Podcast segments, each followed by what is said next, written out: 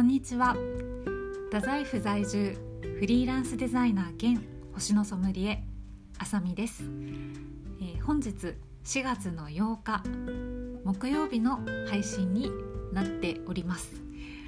えー、通常水曜日のですね配信になっているんですけれどもあのすみません。1日遅れて、えー、録音の方させていただいております、え本日ですね福岡市内はかなりあの快晴でしてとてもいいお天気だったんですけれども実は4月の8日は皆さんご存知でしょうか？あの仏教の、えー、有名なですね開祖のお釈迦様のお誕生日ということで全国のですねお寺さんではあの花祭りというですねあの表題でいろいろなところでですねお祭りが、まあ、行われているあの行事になるんですけれども、え今年はですねちょっとコロナウイルスとかの影響であの本当にオープンにあのイベントとして行われているお寺さんは少ないかもしれないんですけれども、え今日ですね私あの宗像というですねちょっと福岡の東の方のエリアに行ってきたんですけれどもそちらのあの浄土宗のお寺さんにちょっとですねあの伺いましたら入り口のところにですね甘酒をあのお釈迦様にかけるっていうですねあのそういうこうちょっとものがあるんですけれどもあのそれが設置されてあったのであの私甘茶をですねかけさせていただきましてそしてまあ甘茶をまたいただいたりなんかしてですねあのきちんと手を合わせることができて今日はあなんかいい一日だったなという感じでございました。皆さんの住んでる地域そばで花祭りのなんかちょっとね景色とかございませんでしたでしょうか？さあそんな、えー、4月の8日になっておりますけれども、えー、もうですねフリーランスデザイナーの、えー、毎年のですねちょっと山場といいますか決算時期で前からちょっと話題にしておりますけれども確定申告。確定申告がですね、え、今年とあと去年はあのコロナウイルスの影響で4月の15日までですね約1ヶ月あの期間が延長されている状況になっているんですけれども、えー、私申告ようやくようやく4月の1日に完了いたしました。あよかった。終わってよかった。というですね。ちょっとあのまあどうでもいいかもしれないんですけどご報告をあのしてみます。ねもうちょっとあのフリーランスの方も何名か聞いていただいてるかもしれないんですけれども大変ですよね本当ですね。結構こうやっぱり税理士さんとかに頼むといいのかなとか思うんですけどあんまりねあの何て言うんでしょう経費とか結構本当にきっちりあのつけたりあとま法人化したりしたらですねやっぱり税理士さんにお願いはしないといけないかなと思うんですけれどもまあ、ある程度ですねやっぱお金のであのなんていうか収支みたいなものに対する意識は結構こう自分で何年かやっているとあの、まあ、これちょっと経費これはあの足しておこうかなとかあのこの時期の売り上げがこうだからみたいなところの意識みたいなものは培われるので、まあ、やってもあのやる経験みたいなのはいいのかなというところで。今のところ私はまあ自分でやっているんですがえー、皆さんはいかがでしょうか？さあそんなですね今確定申告もようやく終わったというところで実は今日あの皆さんに、えー、ご報告がございまして、えー、私あのデザイナー兼星のソムリエということであの星のソムリエというですね天体ガイドの資格を使った、まあ、あの星空のあの企画なんかもいろいろとその年間を通してさせていただいてるんですがえー、コロナ緊急事態宣言明けで初めて初めてというかまああの本当明けで、えー、最初のイベントが、えー、開催決定いたしました。よかった。ありがとうございます。はい、えー、それがですねどういうイベントかと言いますと実はお寺で星を見ようというですね企画でして、まあ、あの正確に言うと天体観測と琉球ジャズというですねちょっとあの癒しの要素があるようなあの音楽と一緒にするイベントなんですが、タイトルがじゃじゃん、えー、空に願いをアット陳国寺というイベントでございます。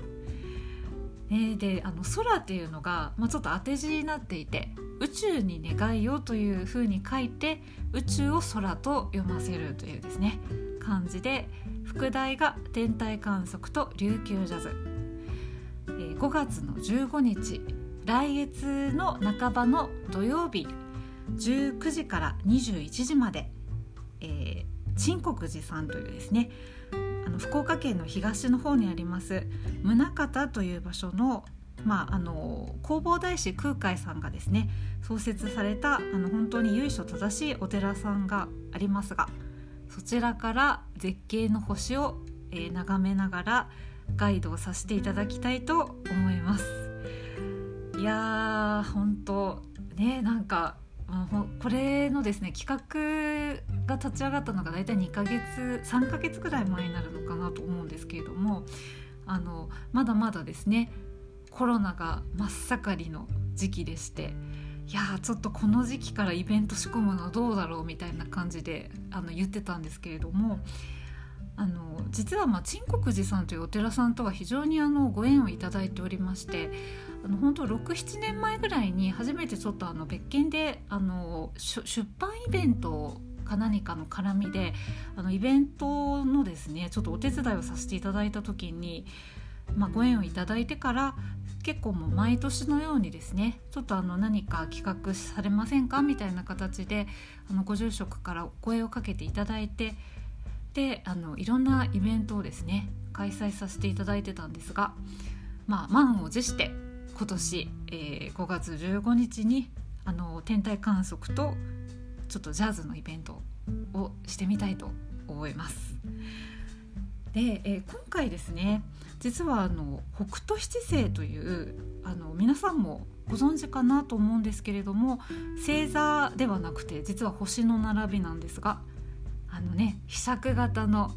見たことがある方もいらっしゃると思うんですが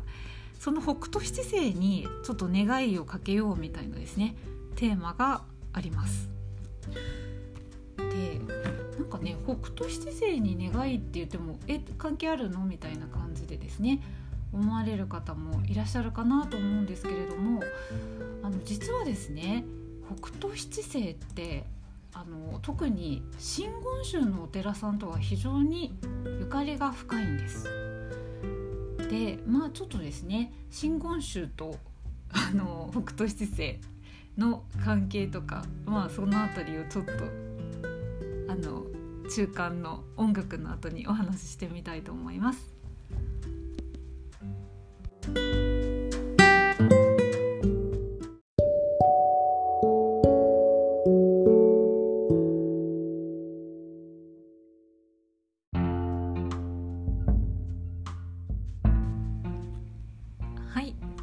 ことで、えー、後半はですねちょっとあのイベント5月15日予定のイベント「空に願いをちんあと陳国寺さんの、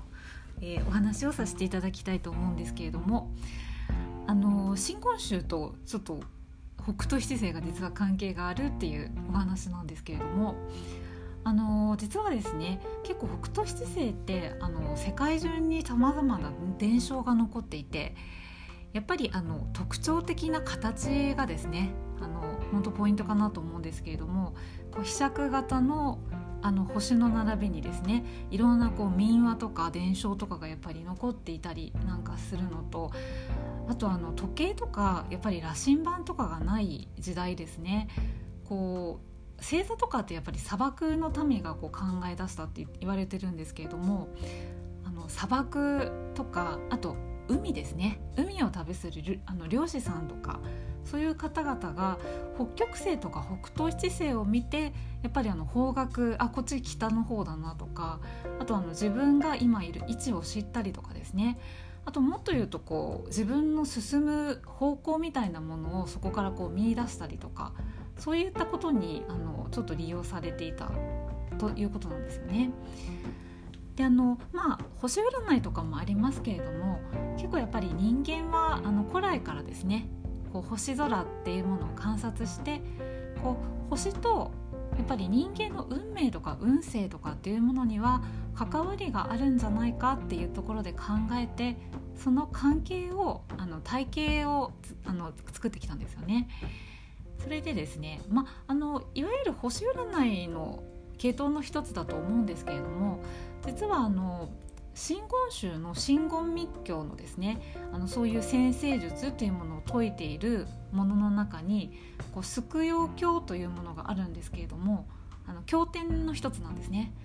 でこれが実はあの星によって自分の人生の位置を知ってどう生きたらいいのかっていうものが説かれているそういったあの経になるんですけれどもこのですね救養経が実は弘法大師空海さんあの真言宗の教祖さんですね、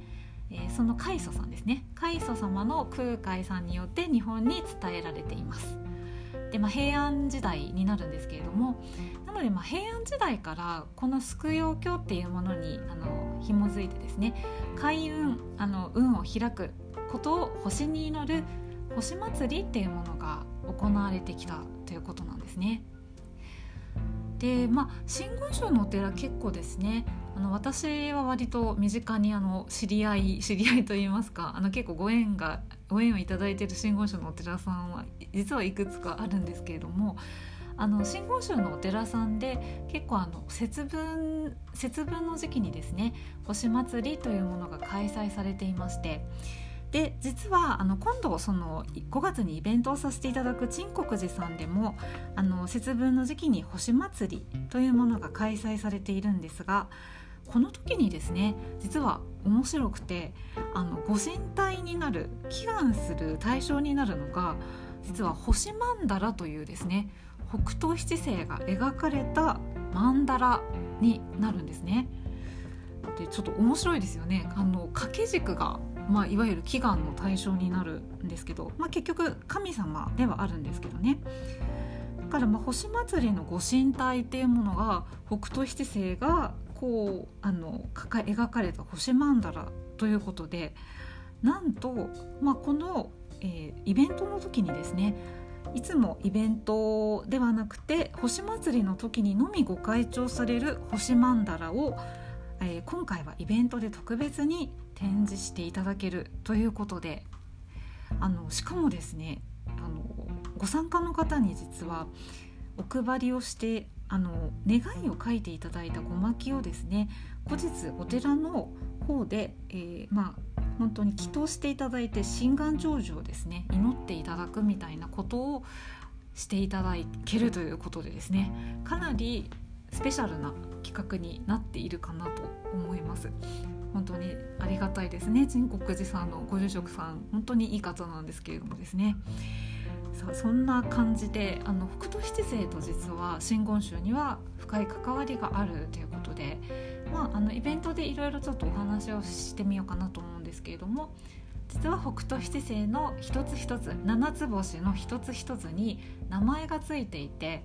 まあ、自分のですねあの守り神とされている星がそれぞれ実は割り振られているんです。ね、どうどうやって割り振るんだよというふうに思うかもしれないんですが実はね干支によってあの星が違っていてなんかね私調べたんですけど秘釈の形をしてるじゃないですか。でお尻から2番目の仏国章っていうあの武士曲がる星って書いて武国章っていう星が私はあの羊年なんですけどどうも自分の守りあの守り星北斗七星の中の一つらしくてなんかねそれぞれに真言っていう、まあ、自分のですねおまじないみたいなものがあの言葉が決まっていたりなんかして結構ね平安時代とかはあの歴史の教科書にも出てくる藤原道長っていうあの有名な貴族がいるんですけどね。あの結構ちょっとなんでしょうね。有名であの本当に偉くなっていった、まあ、頂点みたいな貴族の文化の一番ですね。あの映画を極めた時のあの方だと思うんですが毎朝起きると自分のですねこの守り星、まあ、本明星っていうんですけど本明星をの真言を唱えることを日課にして自分のこう子供たちにですねこう人生を豊かにして成功する秘訣はこれだぞというふうに語っていたということなんですよね。ま、だから結構北斗七星自体が割とですねその本当に昔あのから日本人があの祈願の対象にしていたものというですね文化が一つあるということで結構あんまり知られてないんですけどね。今はまあその真言宗のお寺で節分の時期に開催される星祭りの時なんかにですねちょっとあの意識があのある方もいらっしゃるかもしれないんですが結構こう文化的にカルチャーとしては面白いなとあの星のソムリエ的な目線でも思ったのでその北斗七星をちょっと探してみんなの自分のですね守り星に祈りをあの捧げてみるみたいなですねちょっと願い事をかけてみるみたいなこともしてみようかなと思ってます。で、まあ、北斗七星って実はあの春の星座をですね探す道しるべだったりもするのでちょっと春の星座のですねあのいろいろなお話なんかもしながら楽しくすごく満天の星空が眺められる陳国寺さんで、えー、天体観測とあと星をテーマにした琉球ジャズを楽しんでいただければと思います。え、こちら琉球ジャズもですねかなり楽しみにしていただきたいのがあの沖縄の三振の弾き語り奏者の方とあとですねギタリストの方がコラボしてちょっとね和と洋の楽器がコラボする面白いあの音になるということなんですが不思議な音の中でこう月や星をテーマにした曲をセレクトして届けていただくということでこうね神聖なあのお寺のお堂の中でその和と洋の楽器がコラボする不思議な音の響き合いを楽しんでいただければというふうに思います。さあそんな感じでですね5月15日改めまして「空に願いを」アット鎮国寺天体観測と琉球ジャズ。こちらですねあの告知ーズという告知サイトですとかあとあのフェイスブックなどにイベントページがございますのでご興味のある方はよろしければ、え、検索をいただけるとあの情報が出てきくると思いますのでぜひぜひ、えー、見てみてください。さあそんな感じでですねちょっと今日はあのイベントの話を中心にしてみたんですがねなんかあの北斗七星とかですね7とか星とかってやっぱり何て言うんでしょうね運気とかそういうこうなんか人間がこう気分がこう上がってしまうようなちょっと響きがあるなと思います。でまあ、九州には実はですねあのクルーズトレインの七つ星っていうですねすごく素敵なあのコンセプト電車みたいなものがあるんですけれどもこちらもエンブレムも超デザインかっこいいんですけど私もなんかね憧れながらもまだ一度もこの素敵なラグジュアリーなあのコンセプトトレインに乗ったことがないんですが一生に1回ぐらいはこういうものに乗ってちょっとねあのゴージャスなあの列車の旅をしてみたいなと、まあ、一緒に1回って言わないかな。5回6回まあ5回ぐらい4回3回ぐらいねしてみたいなと。思ったりなんかしております。で電車がちょっとあんまり詳しくないんですけどね。こういうあの全国で面白いですね。あのちょっと気分上がるよみたいな列車ツアーを知ってる方がいたらもしよかったらメッセージいただけると嬉しいです。はいじゃあそんな感じでですね、えー、今日の配信は、えー、満審確定申告終わりましたというすごい個人的などうでもいいご報告とあと、えー、星のソムリエとしてのお知らせで5月15日あの宗像陳国寺さんで開催される空に願いをアット陳国寺天体観測と琉球ジャズの、えー、お話をさせていただきました。はい、えー、それではですね、えー、また次回はですね今月の第3週の水曜日に、えー、配信予定になりますのでもしご興味がありましたらぜひぜひ、えー、お聞きになっていただけると嬉しいです。はい、それでは、えー、皆様本当にご視聴ありがとうございました。今日も良い一日をお過ごしくださいお相手はあさみでした。